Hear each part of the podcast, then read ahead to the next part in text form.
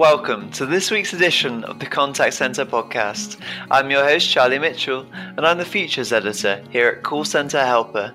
In this episode, we'll be looking at the topic of improving your emails and live chats with Leslie O'Flahavan, professional writing trainer and coach. While Leslie is also an author, online writing expert, and sought after speaker, she has been helping organizations to improve the quality of their writing across all channels for over 20 years, and she shares some of the best tips that she's picked up along the way during our conversation.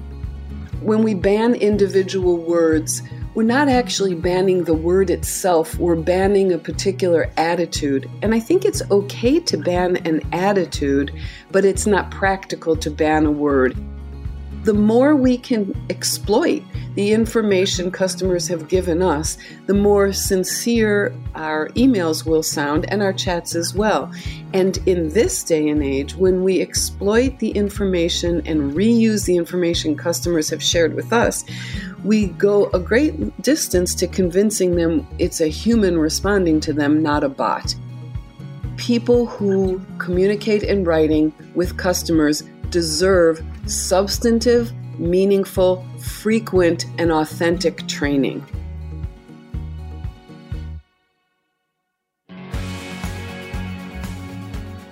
This episode of the Contact Center podcast is sponsored by Genesys. Genesys is the global leader in omnichannel customer experience and contact center solutions. More than 11,000 companies in over 100 countries trust the Genesys customer experience platform to help them connect effortlessly with consumers across any channel voice, text, web chat, and social. If you would like to see a demonstration of the Genesys Pure Cloud Contact Center platform, visit callcenterhelper.com forward slash demo. So, as a writer, I imagine there have been many occasions where you've read a customer service live chat or email, and that's really made you cringe when was the last time and what was the last chat or email that you have read that really had this kind of effect on you? Well, how many hours do you have? I have lots of answers to this question. But from the get go, from the very start here, I, I, want to say that while I have read many, many emails and chats with customers that made me cringe, that made me weep, that made me despair, I have also read an equal number that impressed me, encouraged me and made me feel very hopeful about future communication. I I definitely take the glasses more than half full approach to writing to customers. I think some companies are doing it very very well. Now, having said that, let's talk about some alarming communications I've seen via email and chat. One comes to mind, and of course, this is not a human error, but it began dear first name, last name. So that was really embarrassing. And it really leads to the type of human error, a similar type of human error. I often see emails that go to customers where the prompt for the advisor, for the customer service agent to customize the template, they've ignored the prompt. So, you know, that's really embarrassing and it's really negligent. If the template says, paraphrase the customer's complaint here, and we send the email out saying, paraphrase the customer's complaint here, that's terrible. Or sometimes I see emails that are really bad because the attempt to paraphrase the customer's complaint has no energy in it whatsoever. So instead of saying, Thank you for contacting us about the problem you had trying to open the packaging of your new battery storage, they'll say, Thank you for contacting us the pro- about the problem you had. That's really poor quality writing. Yeah, I've definitely seen a lot of examples like that, and I'm sure it's something that we will definitely come on to. But as you were kind of speaking now, I was kind of thinking of other kind of examples that I've seen as well. And there have been letters or especially emails actually that I've read where it's included long sentences of three or four lines with multiple ideas within each individual sentence. So I would maybe recommend sticking to one idea per sentence and keeping sentences to a two line maximum. Do you think that's solid advice or it's a case by case scenario? I love the first part of what you said, and I don't love the second part of it. the first part of keeping a sentence to a single idea, that's really good advice and durable and reliable advice. But the idea of that we know the length of a line, I think comes to a real misunderstanding truth. And that is, we can't tell what size device our customers are reading our correspondence on. And the range of sizes from desktop, which is rare, of course, to laptop, which is somewhat common, to tablet, to phone of so many different sizes. The idea of a line is kind of a metaphor. You know, we don't really know. So I think what we, what I take away from your idea is more please write concisely please understand that shorter sentences are easier to read than longer ones. Please keep your sentences to one idea.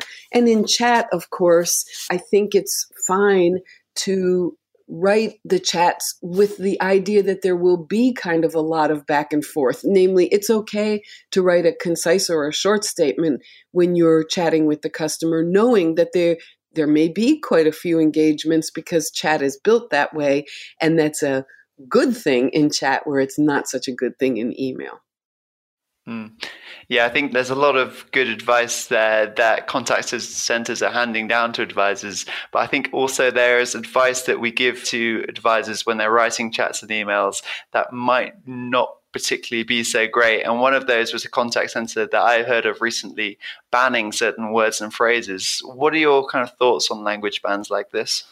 I think unless it's a swear word, we shouldn't really ban it because a ban on a particular word is a loss of decision making for the customer service agent. And we want customer service agents to make good decisions in writing. So, if, for example, we made the foolish choice to ban the word thanks and insist on the word thank you, which some contact centers do, I think it's ignorant, but they do it, then we have now banned the customer service agent from matching the tone of the customer in chat, for example. Let's say it's a casual customer and he's the customer himself is writing, Hey, how's your day going? If we say to the customer service agent, you must use a formal phrase like thank you, and you may not use thanks, now, now we have prevented the customer service agent from exercising an important writing skill. And what I find is that when we ban individual words, we're not actually banning the word itself, we're banning a particular attitude. And I think it's okay to ban an attitude, but it's not practical to ban a word. And here's an example. Some of my clients really dislike the phrasing no problem, and they ban it. They don't want their chat agents to respond no problem when the customer requests, for example, the waiver of a fee what they want is them to say, I will be glad to waive this fee. It's easy for me to do. I'll be glad to do it. And I have done it. That's what they want them to say. So they don't want to imply that the customer's request to have the fee waived is a problem. So they say, never say no problem. But really, if the second thing you say after no problem is, I would be glad to waive that fee for you, then really is no problem a problem? I don't think so. So I would rather hire well for customer service writing and trust the customer service agents than ban individual words. Mm.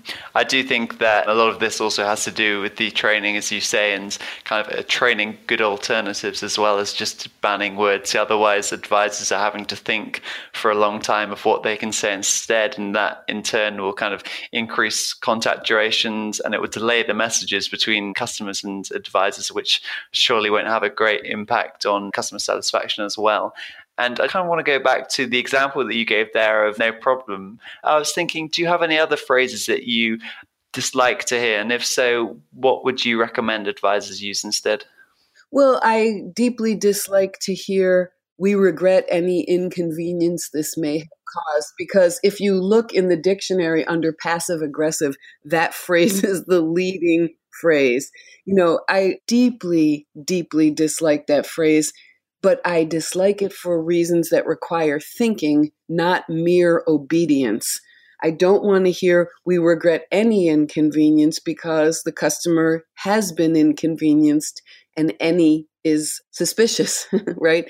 And this may have caused, well, the customer just told you it caused inconvenience. Drop the may. You know, that it's not a may issue anymore. It did cause inconvenience. But I return to my other point. If we ban that phrase, we regret any inconvenience this may have caused, then we have to help customer service agents find and use more sincere language when they apologize. And sincere apologies take responsibility. And lots of times companies are reluctant to take responsibility for the customer's unhappiness. And that's why we have such passive aggressive phrasing as we regret any inconvenience this may have caused. Hmm. Yeah, I'm sure there's lots of examples that we could both say together. But one tip that I recently heard for kind of avoiding that passive writing, as you were saying, was to, at the end of the sentences that you write, to put the words by robot at the end of them. And if that sentence makes sense with the words by robots at the end, it's a passive sentence. So, an example I would give for that is mistakes were made. And if you put by robots, that mistake doesn't then make sense. However, if you would say, I'm sorry for the mistake by robots, that wouldn't make sense. So that's a good active sentence. So I think that's a nice example there for knowing whether you are writing in an active manner or a passive manner. And I think just to go on as well and add to kind of that example you said, kind of, I'm sorry for any of the inconvenience.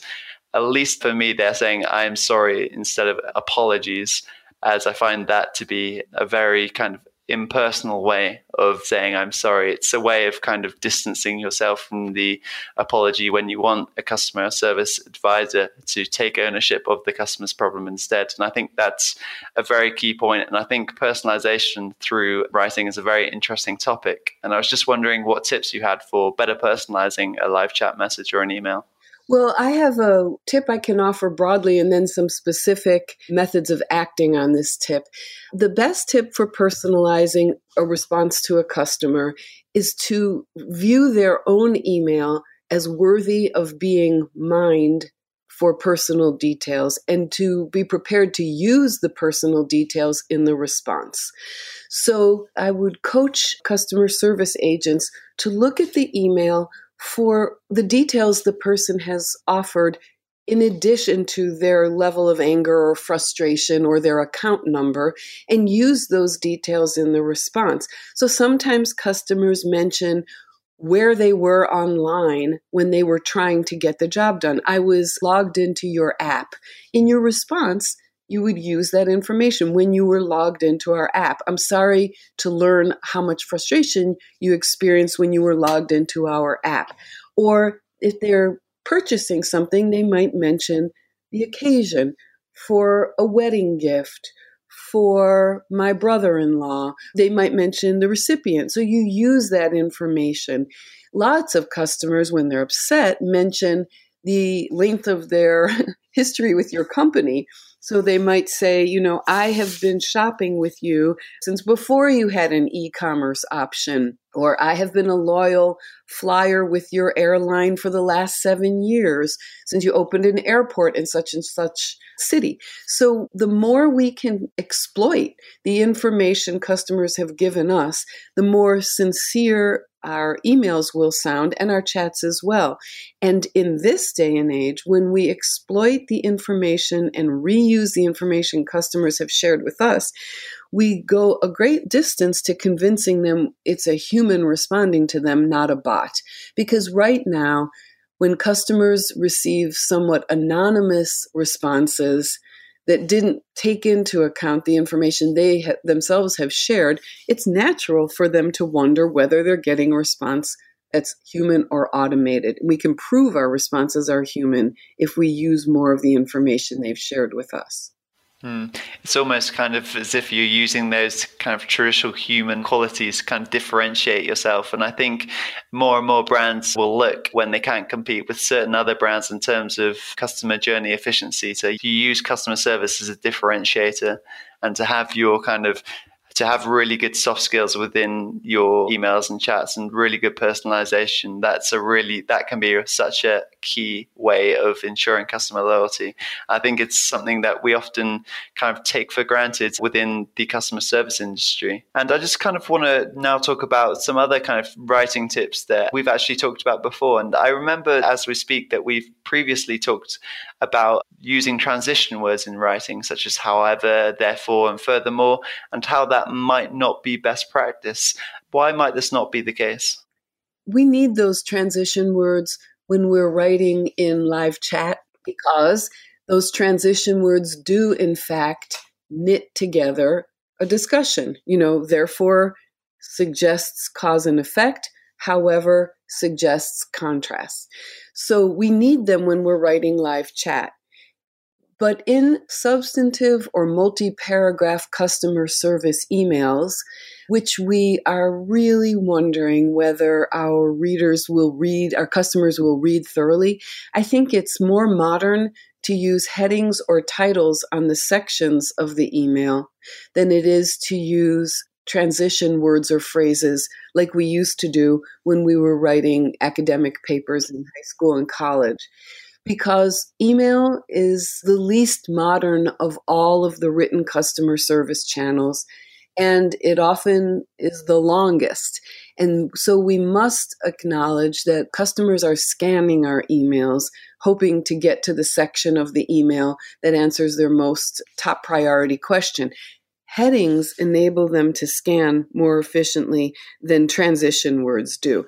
Transition words between paragraphs suggest that the writer believes the reader will read all the paragraphs in the order they're presented. And that's just not true. That's not how people read customer service emails.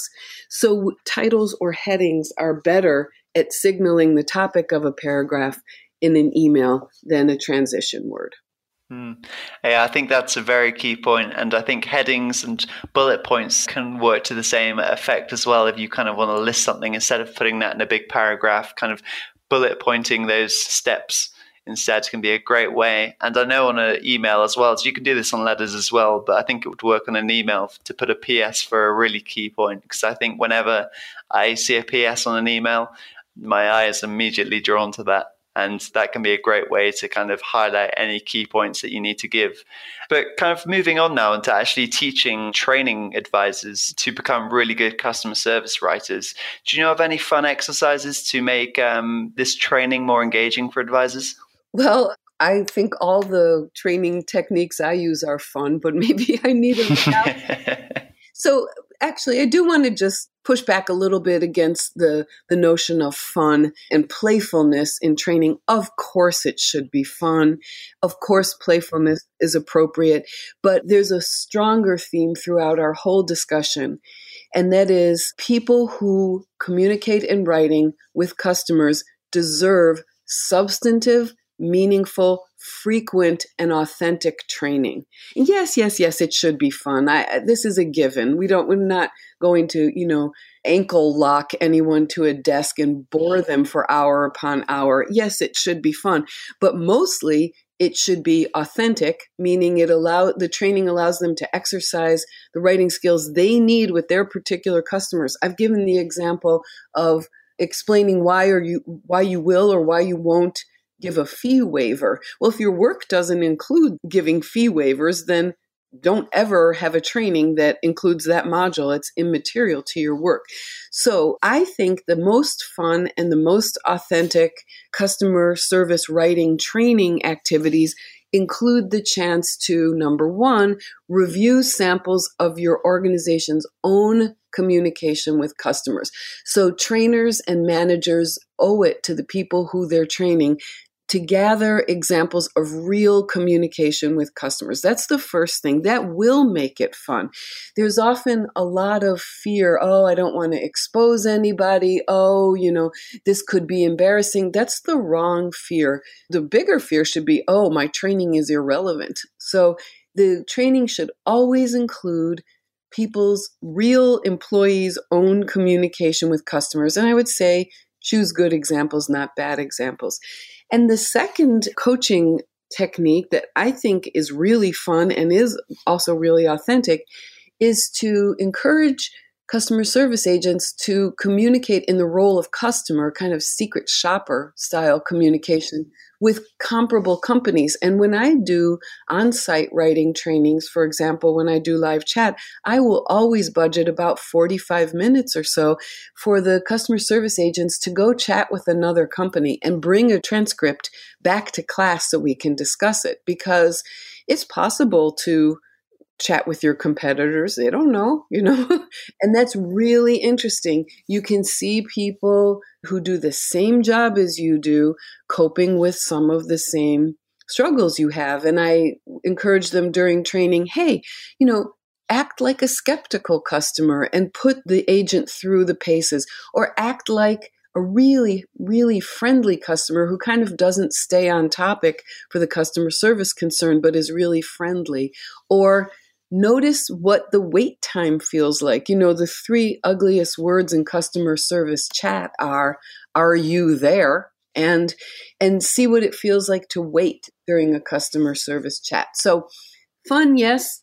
Mm-hmm, sure, fun, but mostly authentic and mostly built upon real samples of real work. Mm. Yeah, I think that's there's some really great advice there. I really like the idea of kind of setting aside that time with advisors to go through competitors because even if it kind of shows them, oh, we're doing a better job than them anyway, that's a nice little confidence boost for the advisors as well. And I think it was really interesting that you said the, the ugliest words in customer service is "Are you there?" and that was particularly key. But there's also something that we've discussed before about the phrase, please don't hesitate to contact us which is another particularly ugly phrase for customer service. Do you want to explain a little bit about why this phrase might not be best to use in your emails and live chats? Well, sure. I mean, it's it's kind of sweet. The person who writes, "Please don't hesitate to contact us if you have any questions."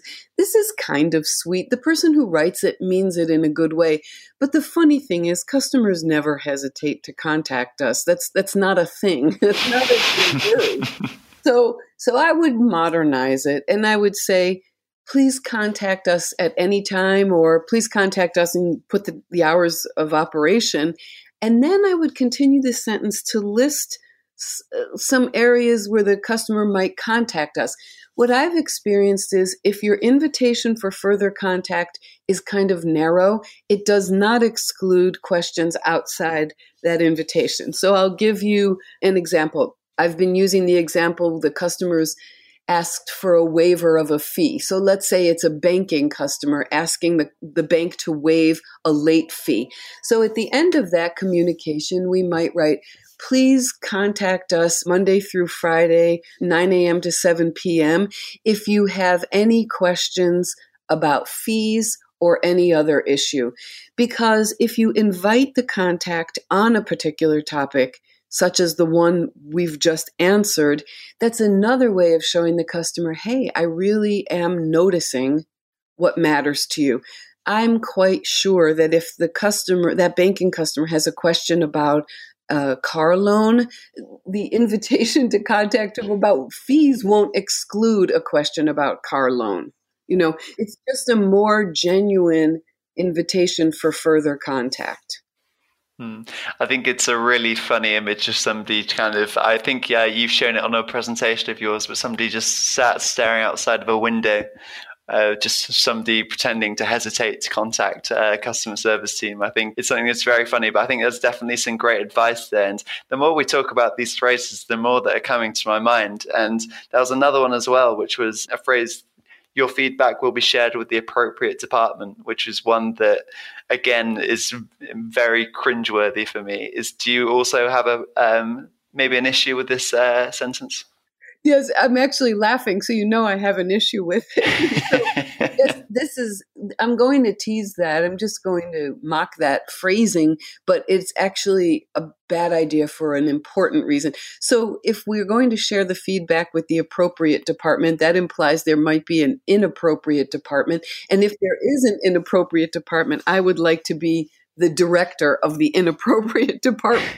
but so often when customers contact us, we cannot solve their problem. We may not be able to answer their question, or we cannot change a policy to give them what we want. And the only thing we have to offer is the certainty that we are going to let someone in our company know how the customer felt. That's all we have to offer. And if we use phrasing like, we will Please be assured we will share your feedback with the appropriate department. We're wasting the only thing we have to offer. So, the most important change we should make right there is to name the department. Customers aren't really believing us that we're sharing the feedback anyway, but if we name the department, it's a little bit better. So, we could say, please be assured that we will share your feedback about the meal you were served on our airline with our catering department. You know, so share the feedback about X with the department and then mention the department by name. I think giving those specific examples are really important. And I think that's great advice for contact centers out there. They kind of have these templates in place to take out the phrases, I'm sorry for any inconvenience, to take out the phrase, please don't hesitate to contact us, to take out the phrase, your feedback will be shared with the appropriate department. I think if you have templates with these phrases on, I think uh, once you listen to this, I'm hoping they'll be coming off. But I think actually, Leslie, that leads us to another interesting topic that actually mentioned in uh, your first point, and that was kind of around templates and some bad uh, template mistakes that you've seen. What are your general thoughts of using templates in customer service emails and chats, specifically emails? I believe templates are completely acceptable in emails and in chats as long as the templates are well written and written to enable customization, not to make customization hard. That's one condition. And secondly, that agents are trained and supported for the work it takes to customize a template. And in fact, as a lifelong writing teacher, I know it's more difficult it's a higher requires higher level writing skills to customize a template than it does to free text a response from beginning to end. Because when we ask our customer service agents to insert freshly written phrases and words into pre written content, that's actually very difficult. Too often, contact center managers think that's a really easy and mechanical skill. And in certain cases, it is. If you simply customize to include the customer's first name and the account number, eh, that's easy. You know, really, my dog could probably do that. But we're talking about a substantial customization. So the template would include an open ended prompt, and the advisor, the customer service agent, would have to actually write something there. So if the templates, if you use templates, they should include open ended prompts, which might say, paraphrase the customer's complaint, or they might say, summarize what you know about the customer's purchase history, these kinds of things. That requires some real writing. So say yes to templates, but also say yes to writing and storing templates that are prepared for customization and say yes to training agents. This is a hard, a difficult writing skill, and they will need support with it. Hmm. Yeah, I think that's that's a particularly a uh, nice point there to end on, Leslie. There's so much that we've discussed there, and I'm sure the more we talk, the more kind of typical customer service phrases and things like that will come to my mind. So I think it was a very good place to stop there. But one last question before we go is: Where can our listeners uh, go to hear more from you? Maybe on social media or something like that. Well, I hope your listeners will connect with me in lots of different ways. You can always email me, and believe me, I do not spend a lot of time scrutinizing the emails I receive errors. I'm just really happy to hear from people. So my email is leslie at ewriteonline.com. So you can always email me and you can connect with me on Twitter if you'd like. I'm Leslie O, L E S L I E, and my last initial O. So those would be two great ways to connect.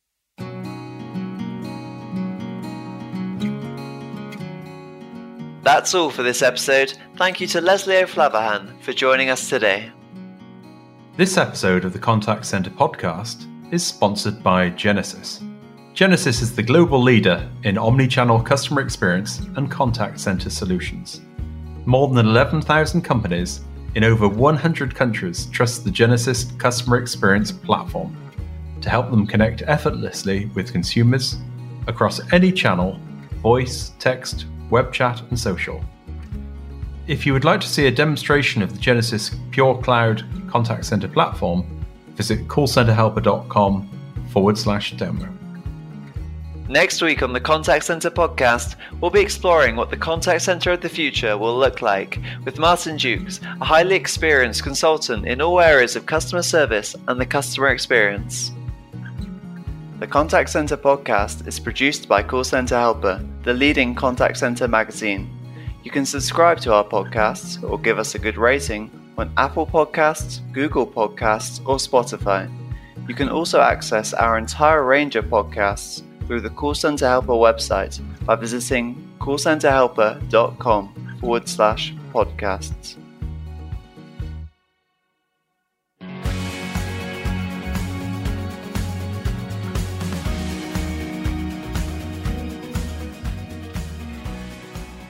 Thanks again for listening to the entirety of our podcast. Your support means a lot to us as we want to keep the success of this podcast going. And to stay successful, we're always looking to improve. So we have created a simple five question survey. This survey will help us to better tailor our content to you, our loyal listeners. Also, by filling in the survey, you might just win a bottle of champagne or a box of chocolates. All you have to do is click on the link in the description box below. Thanks again for listening, and as ever, stay tuned.